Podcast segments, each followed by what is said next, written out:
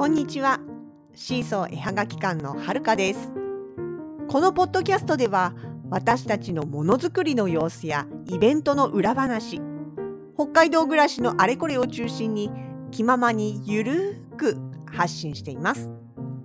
エピソードへのご感想などは Twitter、Facebook ページ、Instagram の公式アカウントへどうぞお気軽に書き込んでください。それでは今日も最後までお付き合いください。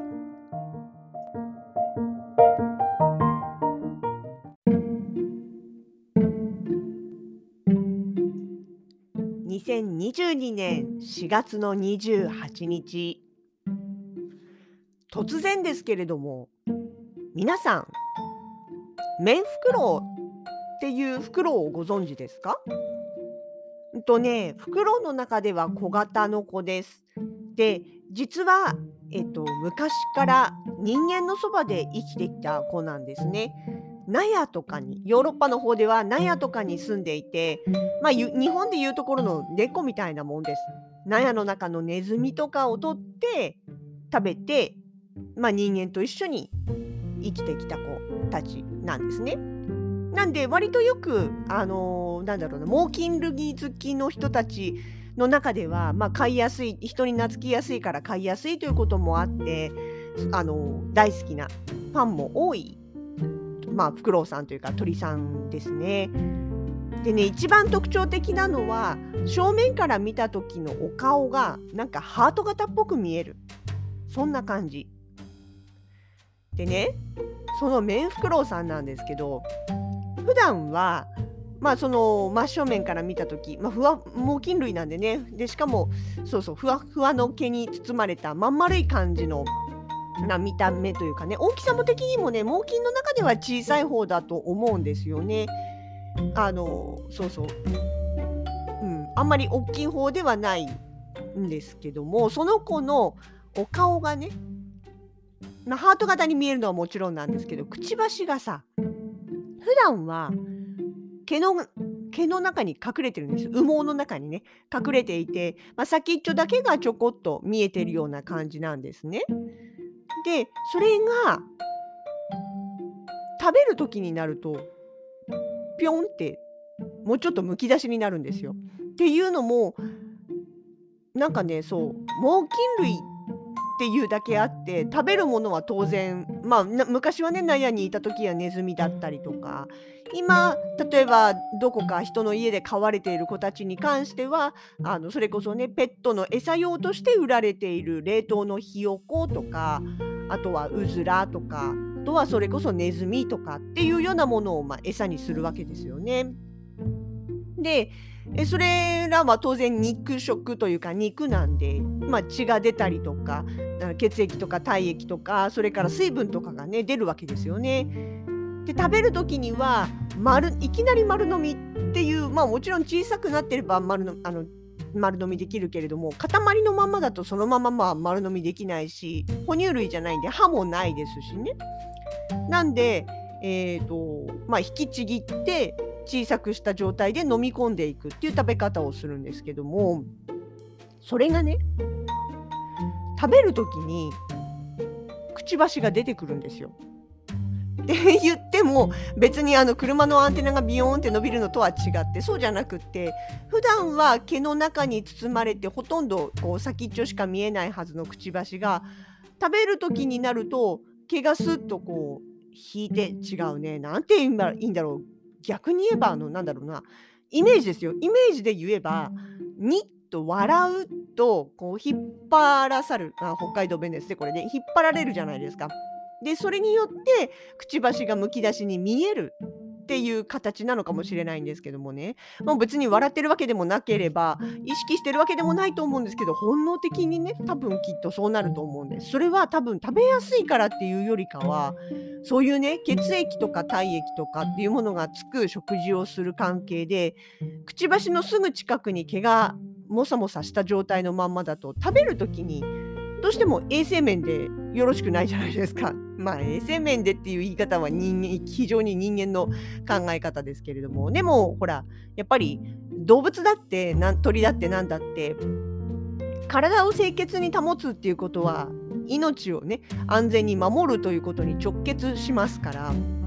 また多分本能というか条件反射というか、まあ、そういうふうにできてるんだと思うんですよね。その食べようとする引きちぎろうとすると自然とこうくちばしがこうなんていうかなむき出しになる状態になるんですよ。っていうのを昔々それこそあのフクロウカフェさんってね今やってないですけれどもフクロウと一緒にお茶ができるカフェがあの札幌市南区にあった頃にねそこのメンフクロウさんを見ててああと思って気づいたんですよね。でね それと同時にその食べる時にその形に適したあの姿になるっていうところからもう一つ思い出したことがあって実はねうちの子供がもう本当に生まれたばっかりの頃本当の本当の新生児だった頃に顔を見ていてねあらってこの子ちょっと鼻上向いてるなって思ったんですよ。まああの何て言うのかな鼻の穴が正面から見た時に見やすいというか要はまあなんだろう豚さんの鼻っぽい感じのお花に見えたんですよね。も遺伝的にあんまり別に私もほのかさんもそそこまでのそういう形タイプの鼻ではないしむしろ私なんか鼻の穴が逆に小さすぎて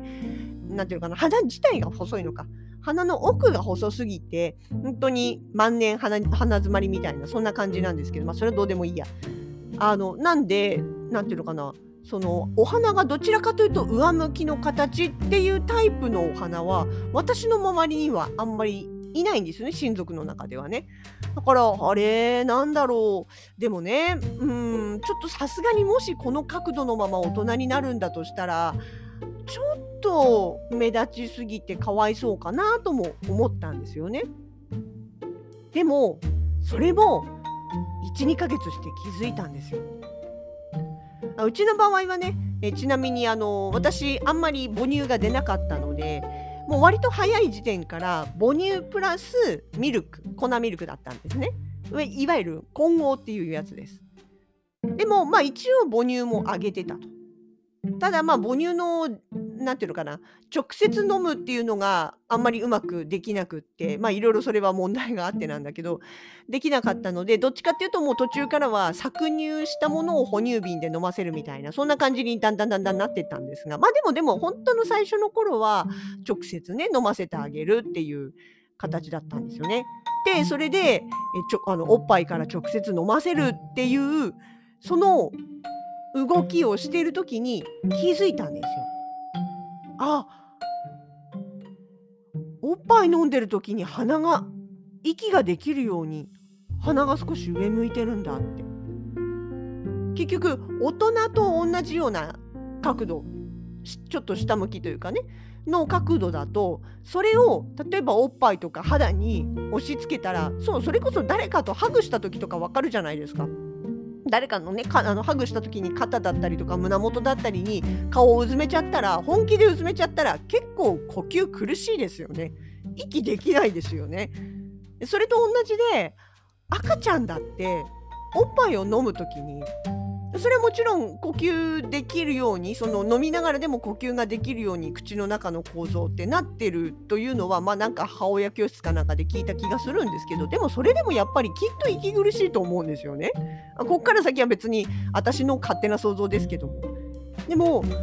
そう子供のお花がねちょっと上向きになっているでその姿でおっぱいを飲んでるのを見た瞬間に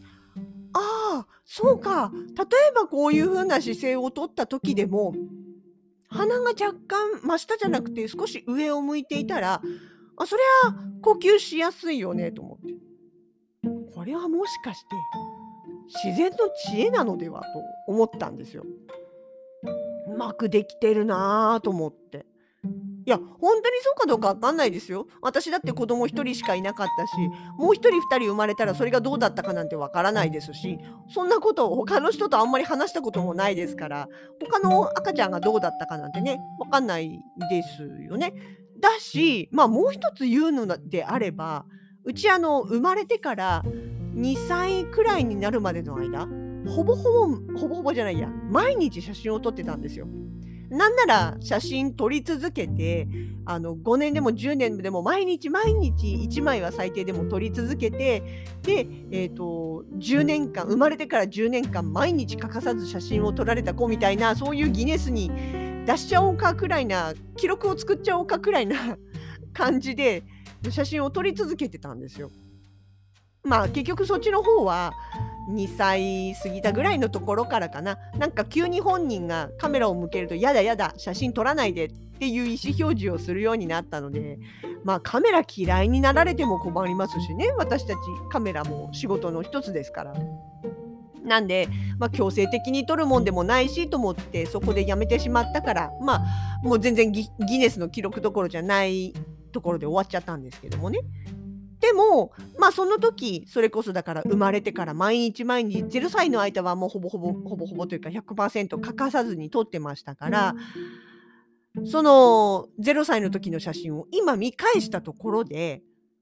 別に鼻が上向いてるなっていう感じはしないんですよ。普通、普通っていうかまあ、なんていうのかな、新生児は新生児らしいしわくちゃ顔っていうか、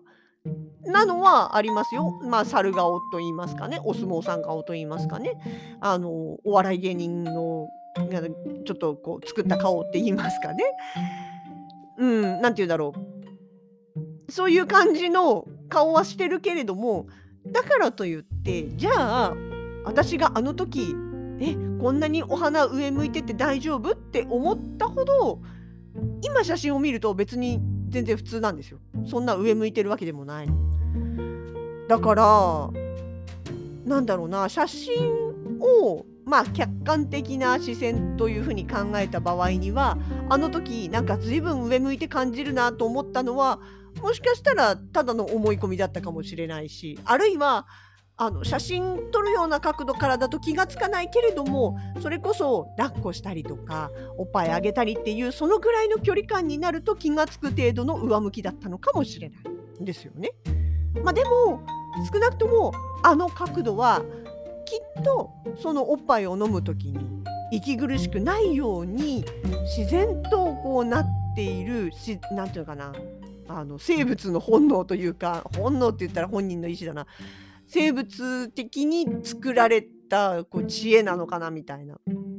それはね未だに思うんですよね。わかりません？本当のところはわかんないですけどね。だから鳥といい赤ちゃんといいまあ本人たちの意思じゃないとはいえちゃんとなんかそうやってねその呼吸がしやすいとか乱しあの口の周りを汚くしないみたいなところをね自然にやっちゃうのってすごいなっって思うわけですよ。まあそれと同時にね 一個ちょっとついでに思い出したのが昔昔うちの父がなんかある時期ひげを生やしてたことがあるんです。なんかそれで和服を着てるとちょっと昔の文豪みたいあの文学者ね文豪みたいだ夏目漱石みたいだみたいな そんな感じであのー、一頃口ひげというかね鼻の下のひげとあと下唇な顎？って顎って言えばいいのか顎下顎の部分のヒゲとっていうのをちょっと伸ばしてた時期があったんですね。でまあ確かになんかちょっと昭和の初めっぽい感じだねっていう姿にはなったんですけどまたしばらくしてから見たらすっかり綺麗に剃り落としてたんですよ。ああ何お父さんひげ伸ばすのやめちゃったの？って聞いたらいやねってひげを伸ばしたまんまにしていると食べ物食べた時にとにかくくっつくんですって別にポロポロこぼして食べてるわけでもなければがっついてねあのスープ皿舐めてるわけでもないけれどもでもやっぱりご飯を食べる時に何かとこう上のひげに残ったりまああれですよね牛乳を飲んだコップで飲んだ時にあの口の周りにできる白いリングみたいなもんですよね。普段ひげなし私なんかみたいにひげがない人間が食べていると全く気にならないようなそういうちょっとした汚れとかっていうものが多分その普段ひげを生やさない人が生やしたことによってすごくくっついたりとかして気になったんだと思うんですよ。でまあねそれはね普段からずっとずっとひげを伸ばしているとかひげの手入れをしているし慣れている人だったらそんなに気になる要素ではないのかもしれないけれどもうちの父みたいに今まで全く生やしてなくってつい気まぐれでにわかでひげを生やした人とかだとそういう思いもかけなかったねあの副産物というかそういうのが気になるんだろうなと思ったんですよね。でまあ結局そうそうやってねひげを伸ばしたことによってなんかいろいろ口の周りにくっついたりでそれがねあのもちろん吹くんだけれどもちょっとその何て言うかなそれこそ成分が残ってたっていうと変だけど醤油だったりするとさやっぱ塩分残ったりするわけじゃないですか。だ結局そういうものがうっかりするとあっという間にこうねあの皮膚につくと痒くなったりかぶれたりする。まあその辺はうちの父ですよね。私と同じように多分肌弱いんだと思うんですよあの人。でそうやってそのちょっとした汚れからとか汗かいたりとかっていうところから本当にその口の周りが痒くなったり出来物ができたりするっていうことが続いたのでまあひげはもう全部剃ったんだっていうことを言ってたんですよね。まあその辺はさほらあのむしろ一番最初に言ったメンフクロウさんのくちばしを出すとはまるで逆の方向性ですよね。要は多分メンフクロウが毛を上げないまんまその食事をしたらきっとうちの父みたいにもう何なんだよっていうことになるんだろうななんて思ったりもします。ねそう鳥さんはさ毛づくろいする時にさくちばしで背中あの毛羽の手入れをすることはできるし足で耳元をかくこともできるけれども手というものを使って口の周りを清潔に拭くっていうことはできないですからね。くちばしの周りがいずい時あの気持ち悪い時は何か物にこすりつけてガシガシガシガシってやって取りますからね。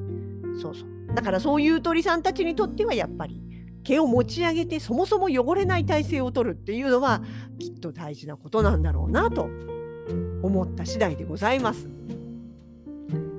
まあ今日はそんなふっと思いついたお口の周りの知恵なお話でした。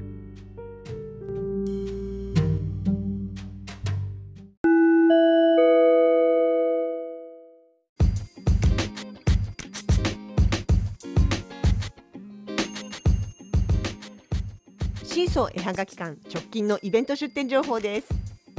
ゴールデンウィークはワークショップが4日間。まずはじめは2022年5月3日祝日火曜日と4日水曜日。場所は札幌東急百貨店さんの5階フロアになります。なんとあの人気ワークをやってくれるチロルさんとご一緒日程となっております。